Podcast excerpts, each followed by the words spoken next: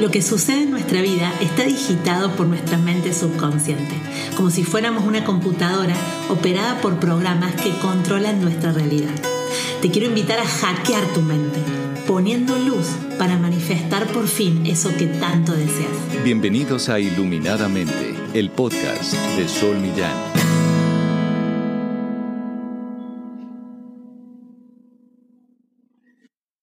Buenas, ¿cómo están todos? ¿Cómo están todas? Estamos en un nuevo episodio de Iluminadamente y yo creo que estoy más emocionada que ustedes porque la verdad que estoy feliz, feliz con los mensajes que me mandan y lo que más me gusta es que me, me, acompañan a, a imaginar nuevos temas, nuevas maneras de comunicarme.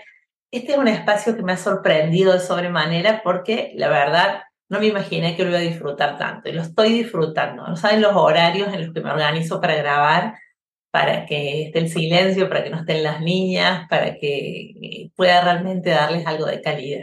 Así que gracias por la respuesta porque veo que el esfuerzo eh, tiene sus consecuencias y que realmente eh, el podcast puede ser de gran ayuda para muchas personas. Así que les súper agradezco.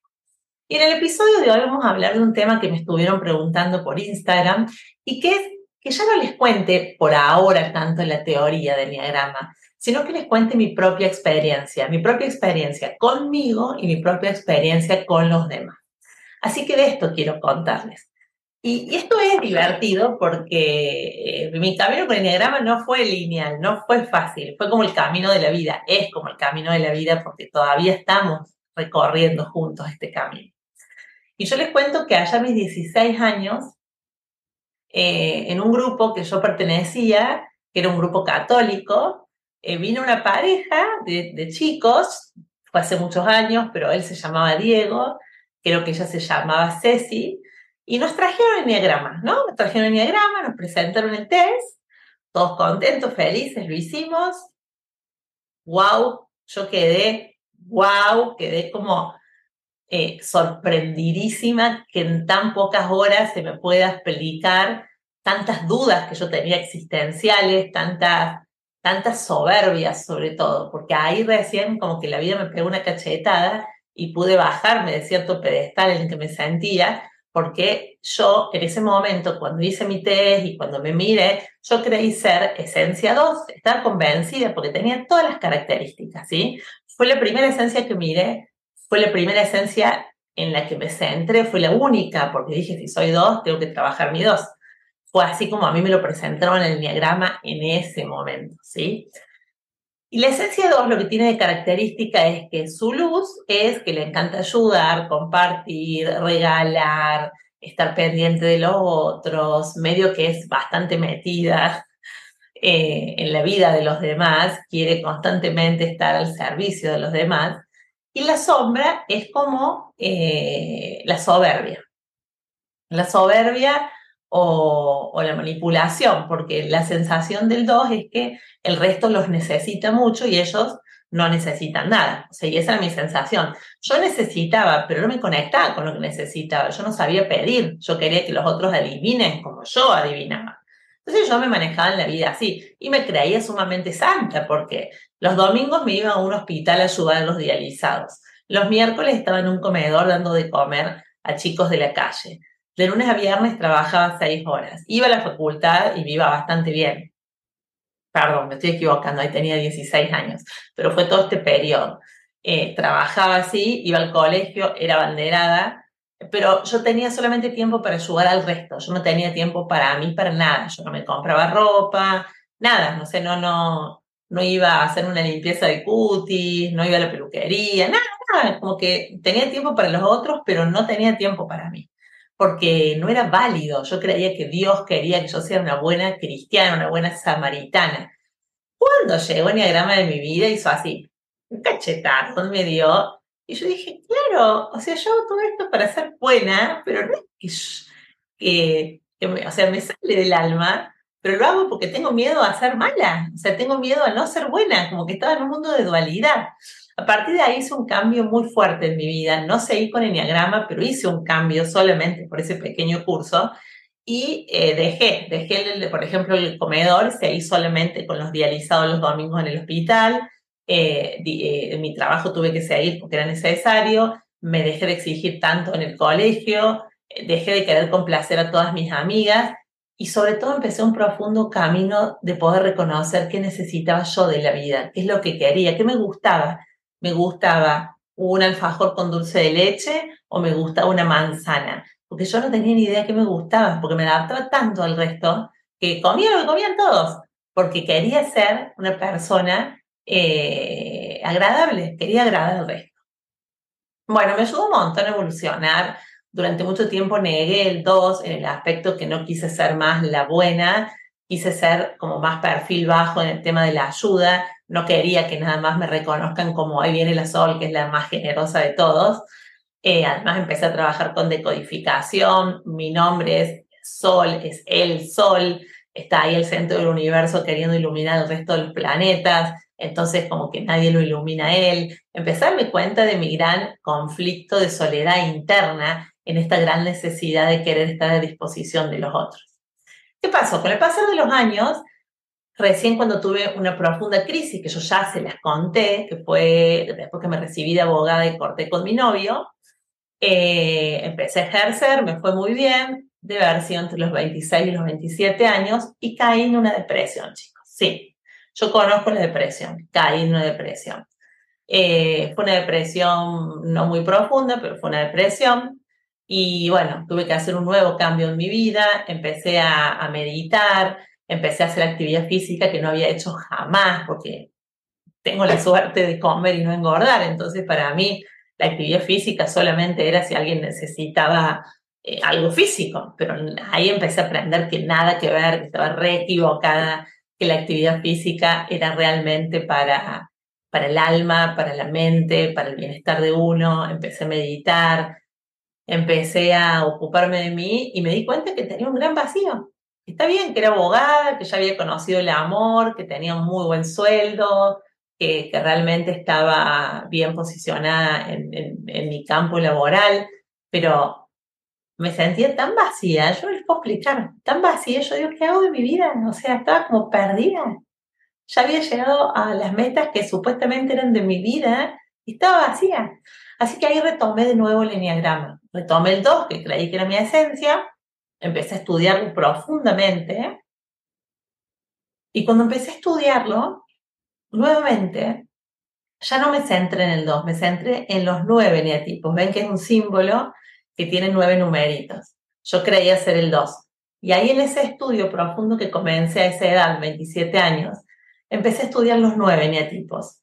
Y al estudiar los nueve eneatipos, empecé a darme cuenta que no era dos, dos, no, era dos. Porque claro, yo me faltaban cosas del 2 para ser dos. Y Está bien, era muy generosa, estaba al servicio de los demás, pero me costó poco dejar de ser tan dos. Y cuando uno cierta esencia, no le resulta tan fácil salir de la sombra. Recuerdo que mi hermana Celeste decía, la sol es dos, pero unas dos súper evolucionada. Y yo pienso hoy, claro, no es que era una dos súper evolucionada, me costó súper poco salir del dos porque no era dos. Cuando empecé a investigar, a investigar, a investigar, empecé a pasear, a viajar, a, investigar sobre el diagrama, me di cuenta que era 6 en realidad. El 6 es una esencia que a mí no me gustaba, yo ni la miraba, o sea, yo cuando fui al primer curso allá a los 16 años ni la miré, dije, qué esencia fea esa, pobres los que son 6, y era yo, típico del ego, típico de la proyección, viste, como que eh, ves afuera lo que no quieres ver adentro. El eneatipo 6 lo que tiene de luz es la lealtad, la fidelidad, la cooperación hacia el resto, o sea, que era parecido al 2, por eso era lógico que me podía equivocar. Pero lo que también tiene, y la sombra del 6, es la duda, el miedo, la ansiedad, la hiperactividad, como este miedo a, a no llegar, el miedo a no estar a la altura de las circunstancias, la baja autoestima, eh, el, querer mantener, a toda la familia unida, el tema de las amistades. Yo soy de amistades de toda la vida y hasta que me hago amiga estoy ahí mirando, soy simpática, comparto, eh, me encanta abrir mi corazón, pero cuando me entrego definitivamente yo soy la persona más leal del mundo. Es como que doy la vida por una amiga. Y estos re de seis. El tema son las sombras. Y yo ahí me empecé a dar cuenta en ese año que yo no me animaba a dedicarme a mis sueños, ni siquiera me animaba a buscar mis sueños, porque eh, era una persona cobarde, tenía cobardía el, el 6 es cobarde. Eh, tenía miedo, tenía miedo a equivocarme, tenía miedo al futuro, estaba todo el tiempo pensando en el futuro. Y si me arriesgo, y si dejo la abogacía y me dedico a otra cosa, y esa otra cosa no me va bien y no es para mí. Entonces, bueno, cuando descubrí que era 6, empecé a trabajar profundamente en la sanación de mis heridas de la infancia, en mis heridas más profundas, hice constelaciones, decodificación, vidas pasadas, memoria celular, yo no les puedo explicar todo lo que hice. Bueno, seguí meditando, hice yoga, hice tai chi que me fascinó. Así como que mi día se basaba en buscarme, estaba como en un proceso de búsqueda. Tuve grandes maestros espirituales que les agradezco de corazón que se hayan cruzado en mi vida. Uno fue Peter González Miller, que es un norteamericano, otro fue Roberto Pérez, que también fue muy importante en mi vida. Después tuve algunas mujeres como Lourdes, que hace años no la veo, pero ella me ayudó un montón. Después la tuve a Ana, eh, después la tuve a Mónica Ortiz. Fueron grandes maestros para mí, grandes maestros. Empecé a darme cuenta que yo era muy catastrófica, que yo cuando tenía un problema decía, no, y me ponía a resolverlo años antes porque tenía miedo que en un futuro aparezca este problema. Tema 6, tema del 6, una extremada responsabilidad, eh, un, un, un no merecimiento de los tiempos libres, un no merecimiento del placer de la vida. Todo eso me pasaba como seis.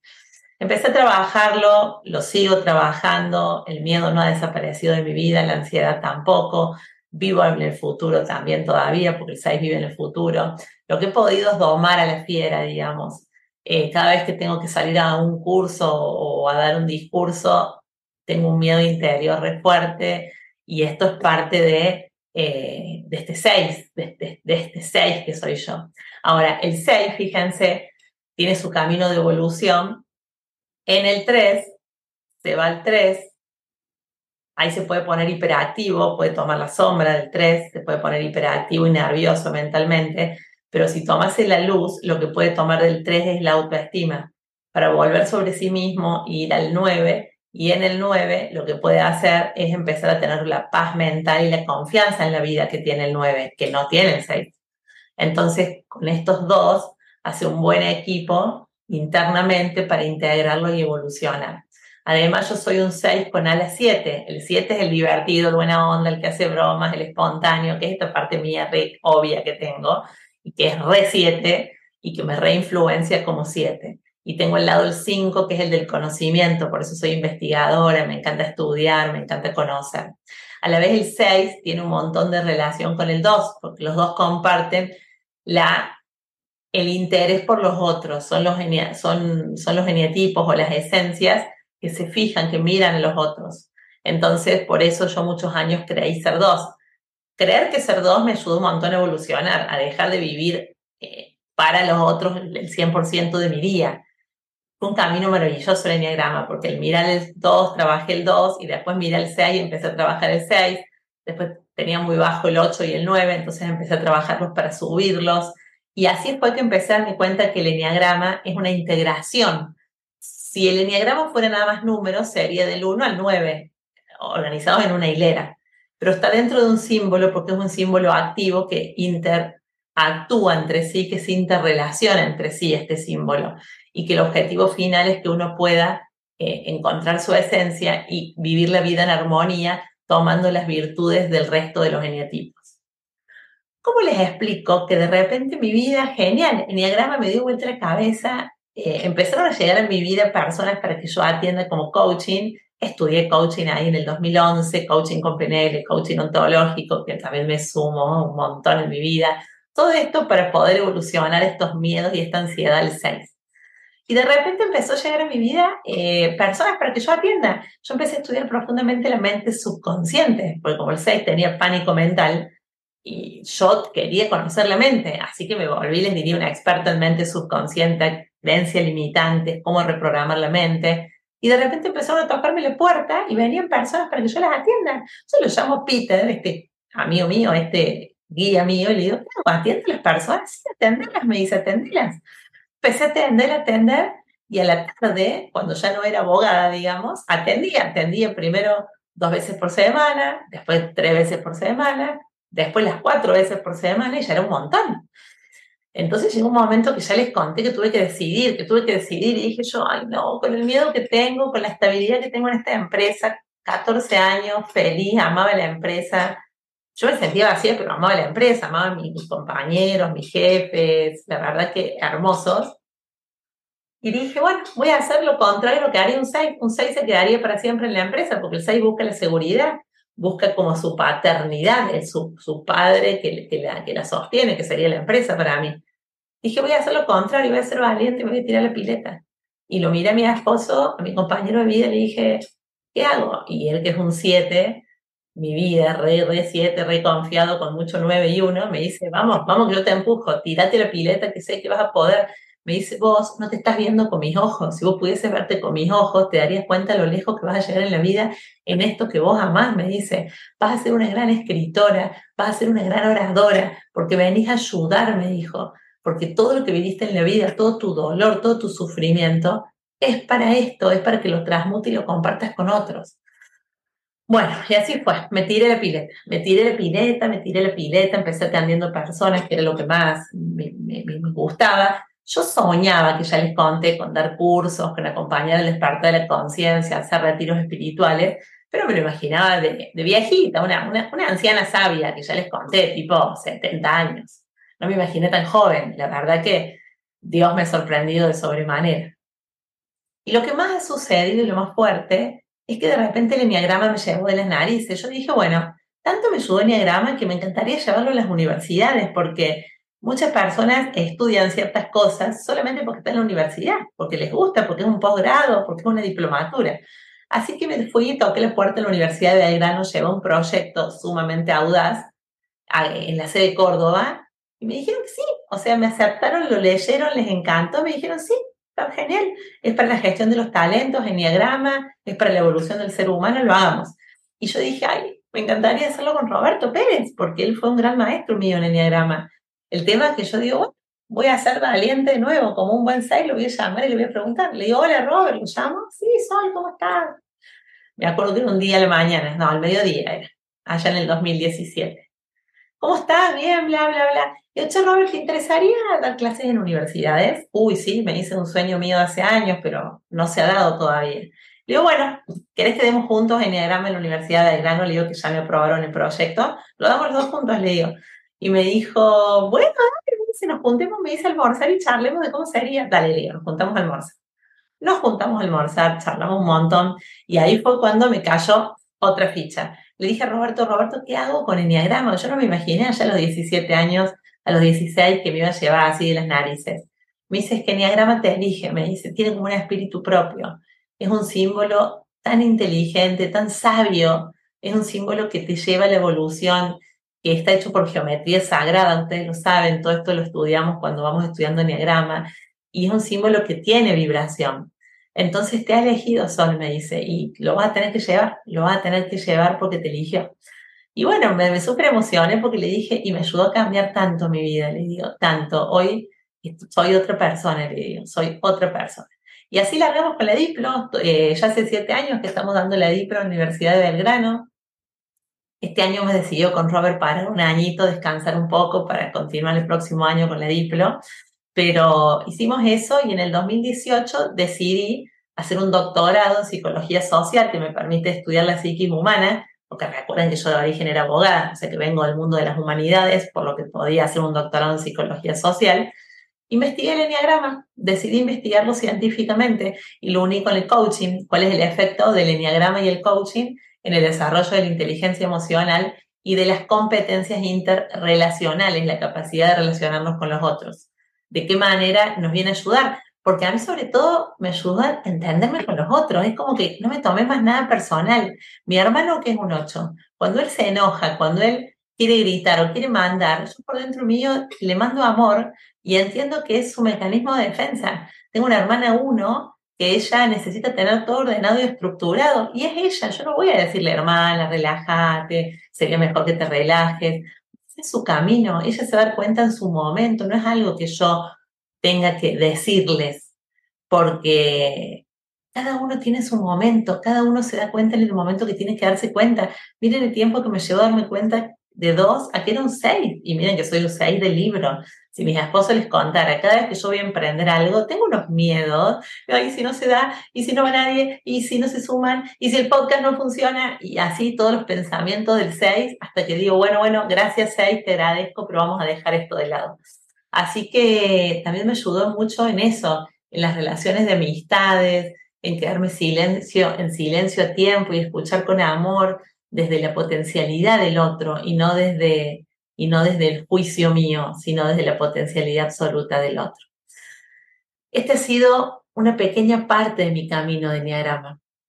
Esta ha sido una pequeña parte de, de, mi proceso de autoconocimiento que les digo que el Enneagrama me dio vuelta a la vida y que es maravilloso. Amo leer a los Enneagramas a las personas porque se quedan heladas si quieren ver lo que es una lectura de Enneagrama, en mi YouTube tengo dos lecturas, una se la hice Ariel Goldberg, otra se la hice Ramiro Buteler, y son lecturas abiertas y ellos no tenían idea de qué se trataba y se las leí y ahí pueden ver lo que significa una lectura de Enneagrama para que se puedan interiorizar un poco más en el tema, porque te da un mapa de en dónde estás hoy y hacia dónde tenés que ir para volver a la fuente.